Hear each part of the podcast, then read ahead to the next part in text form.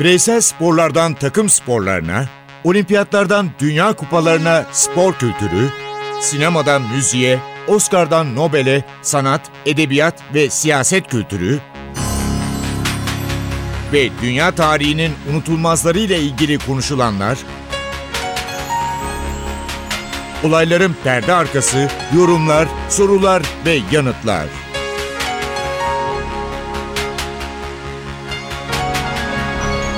Ercan Taner ve Mert Aydın'la Ateş Arabaları başlıyor.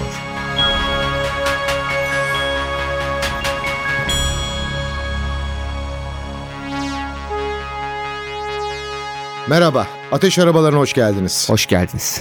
Mert bana bir soruyla bugün programı açacakmış, öyle söyledi. Ben de soruyu merakla bekliyorum. Ercan abi uzmanlık sorusu Uganda'nın başkenti değil ama. O Kampala, evet onun için sormam. Bir gün değişirse yalnız biz böyle konuşurken Ve değişmiş oluyor, haberimiz olmuyor. yanlış cevap vermeyelim ama. 30 Kasım 1872. evet, Bu tabii herhalde kimseye çok fazla bir anlam ifade etmiyordur. Britanya futboluna anlam ifade ediyor ama. Aslında dünya futboluna da ediyor. Tarihte bir ilk çünkü. Evet, İngiltere ile İskoçya 30 Kasım 1872'de, 1872 diyorum, ilk kez karşılaşıyorlar. Evet ilk milli maç. Tarihin gördüğü ilk organize milli maç. Yer İskoçya'nın Patrick kenti. Evet. Bu maçın özelliği şu bu maçtan önce İngiltere ve İskoçya karmaları 5 maç yapıyorlar. Ama bunlar karma yani İskoç takımının İskoçya'nın en iyileri yok. Londra çevresindeki takımlarda oynayan İskoçlardan oluşan en sonunda diyorlar ki ya biz bir milli maç yapalım ve İngilizlerden Charles Alcock hem oyuncu hem yönetici bir kişi İskoçya'ya meydan okuyor. Hadi gelin maç yapalım diyor ve 30 Kasım 1872'de Partik'te e, bu maç oynanıyor. Bu maçın başka bir özelliği daha var. İngilizlerin pas yapmayı tabii ki biliyorlar ama gerçek anlamda gördükleri maç. Çünkü İskoç takımının inanılmaz bir pas yeteneği var. E, İngilizler biraz daha bireysel oyuna dayalı. Hatta çok ilginç bir espri var maçla ilgili. İngilizler iki savunmacıyla çıkıyorlar. E, şeylerinde 3 sanırım savunmacısı var ne derler e, İskoçların. Çünkü o dönemde offside kuralı 3 oyuncu üzerine kurulu. Yani biz 2 bırakalım ki ileride kalan offside'da kalsın İskoçlardan mantığıyla 8 forvetle çıkıyorlar. Ama işte forvet gol demek değil 8 forvet 7 forvet maç 0-0 berabere Çok bitiyor. güzel. Tabii buradan şuraya geleceğiz İskoç futbolu. İskoç futbolu deyince akla şu geliyor. Kenny Dalglish. Kenny Dalglish Liverpool'un efsanesi. İskoçya milli takımının en çok formasını giyen oyuncusu. Ve İskoçya 1904 yılında o zaman kaç tane milli takım var bilmiyorum ama sıralamasındaki en büyük başarıya ulaşıyor. Yıl 1904. Dünyada diyorlar ki İskoç futbolu bir numara. Bunu ben şununla destekleyeyim. İngiltere Ligi'nin şimdi Premier Lig diyoruz ama o dönemde birinci ligin 1880'li yıllarda ilk şampiyonu olan takımların en önemli özelliği Ercan abi İskoç oyuncusunun fazla olması. Yani ne kadar İskoç oyuncunuz fazlaysa şampiyonluğa o kadar adaysınız. O kadar da şampiyon olma ihtimaliniz fazla. Yani hakikaten belki şimdi ya da şöyle diyelim ilerleyen yıllarda 50'lerden 60'larda 70'lerde İskoçya milli takımı İngiltere'nin çok arkasında kaldı. Ama e, diğer taraftan da belki de bugün ada futbolu dediğimiz şeyi de ilk e, adımlarını atanlar İskoçlar. Çok büyük rekabet vardı. Turnuvanın adı Adalar Kupası'ydı. Ada Kupası. Britanya, İngiltere, İskoçya, İrlanda. Bunların arasındaki rekabeti hepimiz biliyoruz. 70'li ve 80'li yıllardaki İRA problemi. Bunun İskoçya içinde özellikle Celtic takımından bahsettiğimiz zaman Rangers ve Celtic arasındaki büyük rekabet şuna da dayalıyor.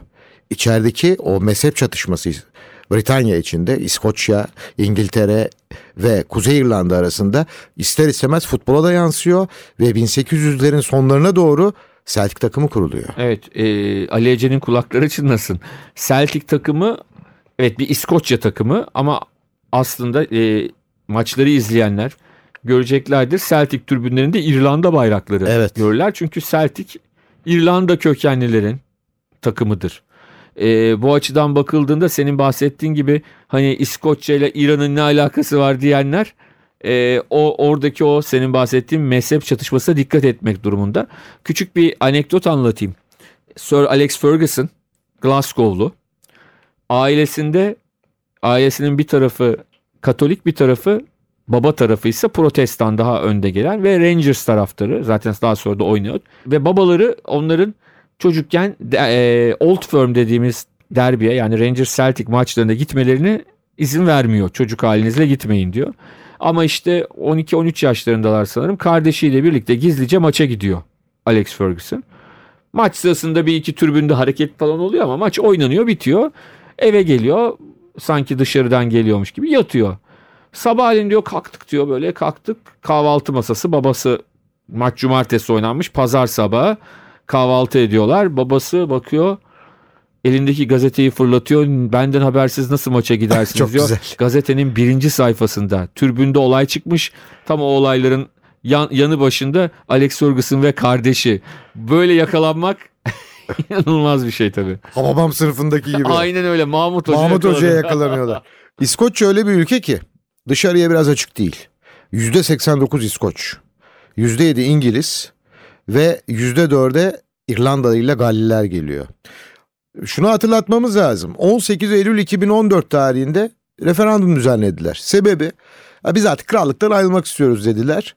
Ve bu tarihi bir referandum İngiltere'nin kraliçenin verdiği sözler vardı çünkü İskoçya'ya ve bu referandum sonrasında Birleşik Krallık'tan ayrılmama kararı çıktı. Nihai sonuçlara göre %45 hayır, %55 evet yani ayrılmayalım dedi. Bu yüzden de İskoçya yine Birleşik Krallığın içinde yer aldı ama İngiltere'den sonra en fazla insanın yaşadığı yer İskoçya Tabii şunu da söylemek lazım. nüfus Ee, olarak. İşte Braveheart filminden de biliyoruz. Çok uzun yıllar boyunca İngiltere, İngilizler ya da Britanya diyelim İskoçya'yı ele geçirebilmek için çok ciddi çabalar zaman zaman ele geçirdiler, zaman zaman kaybettiler. Ee, çok uzun yıllar 13. yüzyıl, 14. yüzyıl, 15. yüzyıl inanılmaz savaşlar zaman zaman ortaklıklar, zaman zaman işte ittifaklar kuruldu, zaman zaman kavgalar çıktı ve işin ilginç yanı belli bir noktadan sonra İskoçya kralıyla İngiltere kralı ya da kraliçesi kuzen olmaya başladılar. Birbirlerine o kadar yakın ve ilginç noktalardan biri şu. Kraliçe 1. Elizabeth hayatını kaybettiğinde hiçbir varis bırakmamıştı ve yerine kuzeni İskoçya kralı geçti. Yani ondan sonra da zaten e, o şeyde biraz kırılmış oldu. Şimdi 1215 Magna Carta. Oradan 1314'e geçildiğinde İskoçlar ne olduğunu şöyle anlamıyorlar. Bannockburn diye bir savaş var. Evet. Bu savaşta amaç Britanya krallığını tek bir bayrak altında birleştirmek. Evet. İngiltere'nin başında Kral 1. Edward var. Edward önce Galler'i daha sonra da İskoçya'yı almak istiyor. Galler'de başarılı oluyor. Sonra da binlerce askeriyle beraber İskoçya topraklarına giriyor. İskoçlar önce karşı çıkıyorlar İngilizler niye geldiler diye ve çok kanlı muharebeler oluyor. Bunun sonrasında Mel Gibson'ın filmini hatırlıyoruz. Braveheart. William Wallace. Evet. İskoçya İngiltere'nin oluyor. Ama İskoçlar uzun süre bunu kabul etmiyorlar. Evet onlar zaten yine tekrar daha sonra bağımsızlıklarını ele geçiriyorlar Evet. ilerleyen yıllarda ama e, filmden hatırlayacak izleyicilerimiz birinci Edward çok sert gerçekten de İngiltere krallık kraliyeti Britanya kraliyet tarihinin en sert krallarından en savaşçı krallarından bir tanesi. E, orada bir başka karakter vardır. William Wallace'ın hep yardım istediği Robert Bruce karakteri yani İskoçya'nın asıl kralı olması gerektiği iddia edilen kişi ama o da birçok sefer işte şeylerle e, filmde de hatırlarsın hani İngilizlerle işbirliği içinde ama daha sonra Wallace öldükten sonraki dönemde o da e, İngilizlere karşı savaşıyor. İlginç bir tarih ve hakikaten şu anda belki birçok kişiye göre işte İskoçya, İngiltere, Britanya'nın bir parçası ve bu yüzden de çok İngilizlerden farklı değil diye gibi düşünenler olabilir ama Keltler çok e, enteresan bir grup. Evet, savaşçı bir grup. Özellikle hem Birinci Dünya Savaşı'nda hem de İkinci Dünya Savaşı'nda Birleşik Krallığın kullandığı en özel askerler işte İskoçya ve Galler'den çıkıyorlar. En özel askerler, İskoç askerleri ve bunları da İngiltere'ye yakın cephelerde Birleşik Krallık hep kullanmayı düşünüyor. Peki Ercan abi ben sana bir soru daha sorayım mı? Zor mu? Çok kolay. Bir de bu İskoçların ajanları var. 007 mi? Evet aslında İskoç değil ajan ama ilk oynayan ajan, ajanı ilk oynayan adam bir İskoç. İskoç adı Sean Connery Şimdi programı yaparken biz hep Emre, teknikteki arkadaşımız bizle beraber programı kurguluyor. e, Daha sonra yayına hazırlıyor. Ben ona bir My Name is Bond diyeyim. O da o güzel müziğe girsin. My name is Bond. Bond. Bond. Bond. Bond. Bond. James, Bond. Dındını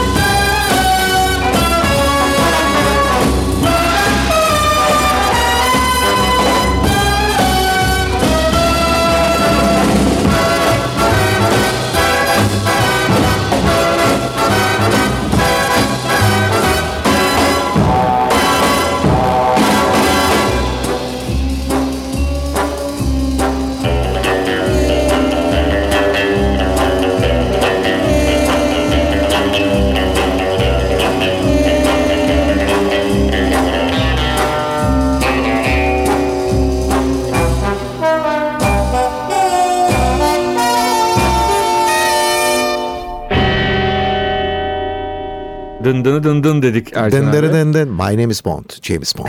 Şöyle bir şey söylemek lazım tabii. Sean Connery hakikaten yine özel karakterlerden bir tanesi. Yani oynadığı isimler James Bond başta olmak üzere tabii ki özel ama kendisi de çok özel bir şahsiyet diyelim. Bugün 80'li yaşlarına gelmiş durumda ama yine önemli noktalarda tenis turnuvalarında falan onu seyirciler arasında mutlaka zaten görüyoruz. Ve 1930 doğumlu. Evet. Edinburgh'da dünyaya geliyor Sean Connery. Yani 85 yaşında. Maşallah. Bay Kainat yarışmasında 1950'de üçüncü olmuş. Daha sonra da Ian Fleming. Doktor No'lar var biliyorsun 1962. Ama sana söylediğim gibi e, James Bond karakteriyle adını tüm dünyaya duyuruyor. Yıl 1971. Daha sonra tabii e, Bond'luğu bırakıp başka filmlerle de e, ilgileniyor. Aslında ilginç olan bir şey vardır. İşte ondan sonra Roger Moore gelir. Arada bir George Sen Lazenby. hangisini beğeniyorsun? Ben Sean Connery'nin filmlerini izlerim çok güzel. Hepsi güzel. Ya ben o ikisini beğeniyorum. Ondan Roger Moore, Timothy Dalton vardı. Onları çok sevmedim. Yani e, oyuncularla ilgili bir Son Bond da güzel. Çünkü Son Bond e, yaralanıyor, dayak yiyor. değil mi? Daniel Craig. E, şöyle bir şey var. Roger Moore aslında görüntü olarak Şimdi Sean Connery'nin saçları erken döküldüğü için Evet. çok daha yaşlı gibi görünür ama Roger Moore aslında ondan daha yaşlı bir yaş. Ondan sonra Bond olan e, öyle enteresan karakterler ama e, Sean Connery sadece Bond filmleriyle kalmayıp hakikaten çok özel filmlerde özel karakterleri oynamış bir adamdır. 1980'lerin sonları şimdi tarihi tam söyleyemeyeceğim. The Untouchables filmini hatırlıyorsun. Evet ona en iyi yardımcı erkek oyuncu Oscar'ını getirdi. Oradan bir Oscar geliyor. O zaman e, James Bond falan demişken bir, Biraz tarihi söyleyeyim 1987. evet, bir James. Bond filmi şarkısı ama aynı zamanda da bir İskoç tarafından söyleniyor. İki konuda da e, anlamlı. Sheena Easton'dan dinliyoruz For Your Eyes Only.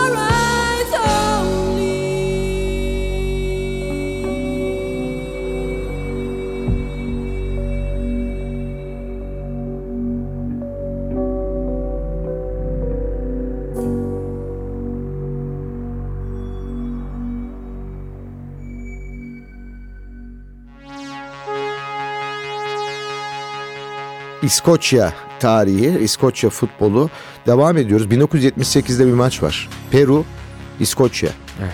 Ben maçı seyrediyorum. İskoçya öne geçti. Ve Kubias'la Oblitas.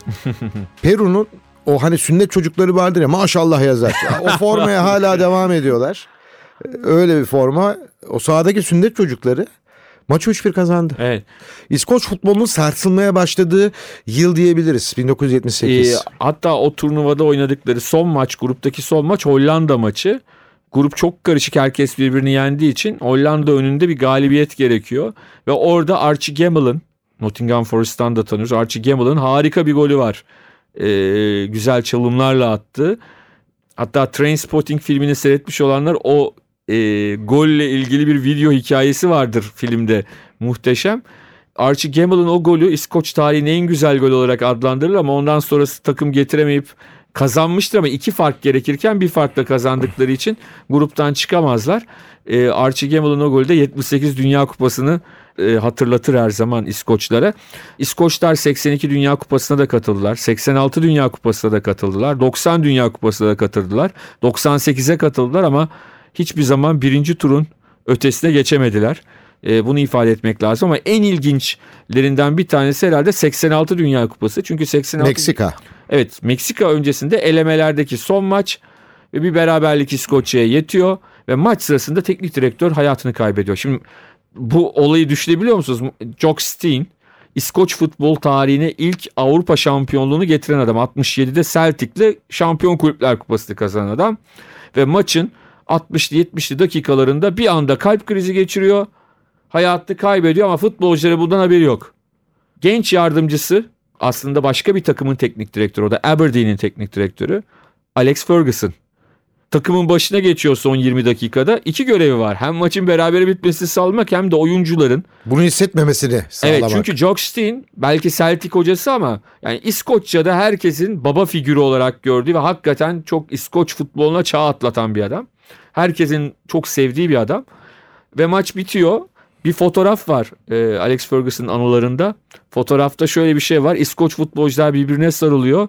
Aralarında da Alex Ferguson ve yüzünde sanki hani Dünya Kupası'na katılan bir takımın hocası değil de endişeli bir adam.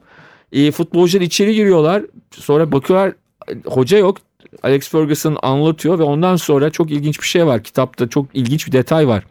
Çok sert adam olarak bilinen, sahada her zaman kavga çıkaran, sertlikler yapan, teknik direktör olarak ülkemizde görev yapan ve hep e, nasıl diyelim macho izlenimi veren Graham Souness'ın dakikalarca hüngür hüngür ağ- ağladığını Jock Stein'in Evet. ölümünden sonra öğrendikten sonra anlatıyor. Ve o takımı Dünya Kupası'na şey götürüyor. Alex Ferguson götürüyor ki o Dünya Kupası'ndan 3-4 ay sonra da Kasım 86 Kasım'ında United'ın başına geçecek. Ama yine olmuyor. Ferguson'la da olmuyor. İlk turda yine e, Batı Almanya ile aynı grupta, Danimarka ile aynı grupta. Bir türlü olmuyor. Uruguay ile olmuyor. Joe Jordan uluslararası oyuncusudur İskoçya'nın. İki dişi kırıktır. Enteresan Evet, bir evet. santrafordur. Ve Archibald Barcelona'da forma aynen öyle. giymiş bir Joe İskoç'tur. Jordan da Milan'da oynadı. Joe Jordan da Milan'da oynadı. Bir zamanlar gerçekten iyiydi İskoçya futbolu. Douglas zaten. Kerry Douglas'ı en başta Douglas, söyledik. Hansen, Hansen. Souness bu adamların hepsi zaten e, Avrupa'yı sarsan takımlarda forma giyen oyuncular ama galiba işte hepsi birleştiğinde istenen sonuç ortaya çıkıyor. İki yazarı var. Biri Jan Rankin. e, Biri Andrew Lang. Uluslararası alanda yine çok yazarları var da. Evet. Jan Rankin bunların içinde en tanınmışlarından biri. Kitaplarını bulursanız tavsiye ederim. E, gayet iyi bir yazardır Jan Rankin. Ama müzikte de yine dehaları var. Evet e, bir eski futbolcudan devam edelim. Bir İskoç e, aynı zamanda müzikle futbol arasında son anda fikir e, değiştirip futbolu bırakıp e, müziğe geçen ve konserlerinde artık tabii bir yapıyor mu bilmiyorum artık çok yaşlandı ama konserlerinin sonunda e, sahneye atılan futbol toplarını voleyle seyircilere göndererek e, topları yollayan Rod Stewart'ı dinleyeceğiz. Rhythm of My Heart.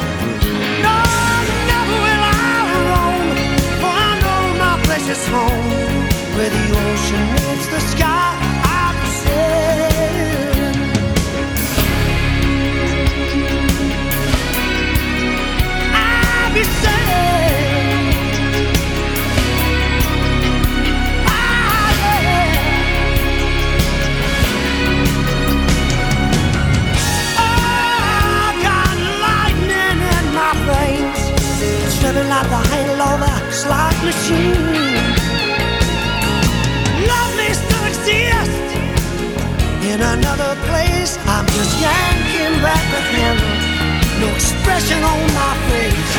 My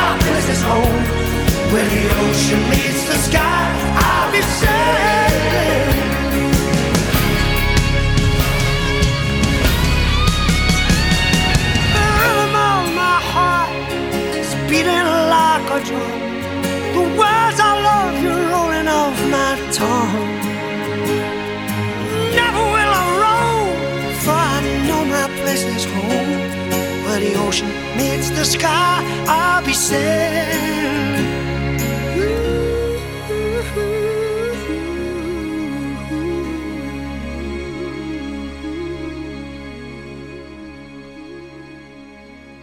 Rod Stewart'tan Mel Gibson'a geçelim. Braveheart bize biraz İskoçya'yı anlatıyor sanki. Ya Nasıl yapıda olduklarını gösteriyor. Evet. Çok güzel bir film. Seyretmeyen için tavsiye ederim. Yani şöyle- Tatil günleri çok iyi Şöyle gider. bir şey var. Ee, tabii ki birebir tarihle örtüşmüyor. Öyledir böyledir. Onlar ayrı hikayeler. Tabii. Çünkü orada artık fantastik şeyler var. İngiltere e, prensinin Fransız eşiyle arasında bir şeyler oluyor falan. Büyük ihtimalle tarihte hiç ikisi birbiriyle karşılaşmadılar. Tabii. Yani bunlar film e, içinde küçük şeyler. Ama Kurgunun genel- gerektirdiği olaylar Evet. onlar. Genel anlamda bakıldığında hakikaten İskoçya ile İngiltere arasındaki o dönemde yaşananları en iyi şekilde anlatan filmlerden bir 10 tanesi. dalda Oscar aday oluyor. 1996 yılı. Dediğim gibi seyretmediyseniz mutlaka seyredin. Yapım, yönetimde, efekte, makyajda ve görüntü yönetiminde Oscar almayı başarıyor. Ki Mel Gibson normalde de gerçek bir İngiliz düşmanı. Birçok filminde de Patriot'ı hatırlayın Amerikan e, özgürlüğü. İngilizlere çok büyük bir sempatisi yok onu söylemek lazım. E, kendisi aslında New York'ta doğup çok küçük yaşta Avustralya'ya göç etmiş e, birisi ve Avustralya'da Mad Max serisiyle çok tanınarak Bunun dışında yine yaptığı filmiyle. e, filmlerle dünya gündeminde siyasi anlamda da oturmuş bir Tabii. aktörden bahsediyoruz. Tabii e, özellikle Hazreti İsa'nın Evet. yaşamını çektiği Tutku filmi aslında politik söylemleri zaman zaman aşırıya kaçan Bir aktör. bir aktör. Yani belli bir döneme kadar hep onu macera filmleri işte eğlenceliklerde izledikten sonra biraz yön değiştirdi. Cehennem silahından farklı. E tabi ondan sonraki son dönemlerinde biraz daha şeyde de yani filmlerinin dışında da e, açık sözlülüğü nedeniyle yani katılıp katılmamak ayrı açık sözlülüğü iyi ya da kötü anlamda söylemiyorum. E, net sözleri nedeniyle sivri sözleri nedeniyle ciddi sorunlar yaşadığını da e, ifade etmek lazım. E o zaman yine bir İskoç gruba gidelim. E, 1994 yılında yine tavsiye edeceğimiz bir film. E, ortalığı sarsan bir e, hoş bir romantik komedi vardı. Dört nikah bir cenaze. Hugh Grant ve Andy McDowell'ın oynadıkları hakikaten İngiliz mizahını e, en iyi şekilde kullanan çok sevimli bir filmdir. İşte o filmin e, o dönemde çok popüler olan şarkısını bir İskoç grubu Wet Wet Wet söylüyor. Love is all around.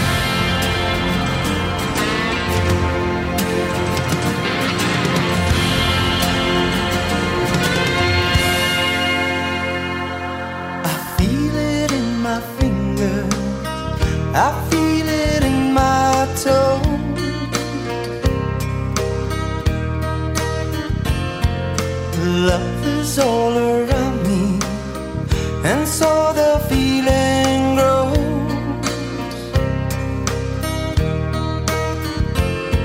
It's written on the wind, it's everywhere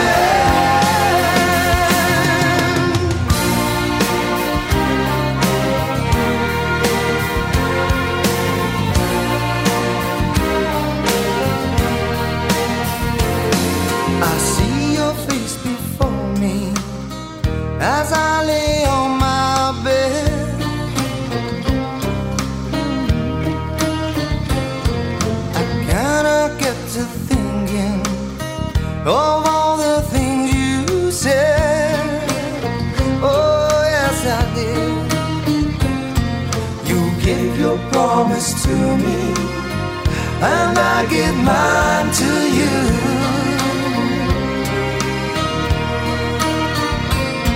I need someone beside me in everything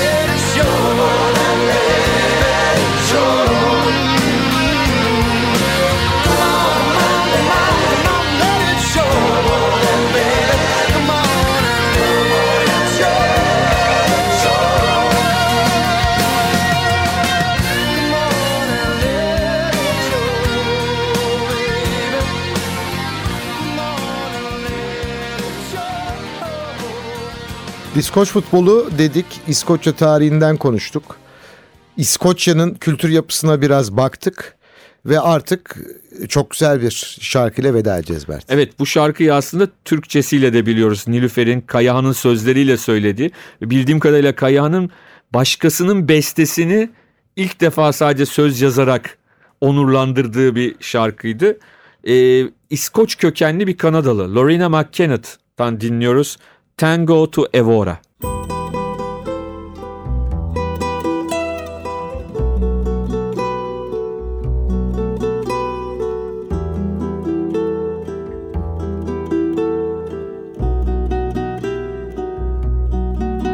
Ateş arabalarında tekrar birlikte olmak dileğiyle. Ben Ercan Taner. Ben Mert Aydın. Hoşçakalın. Hoşçakalın.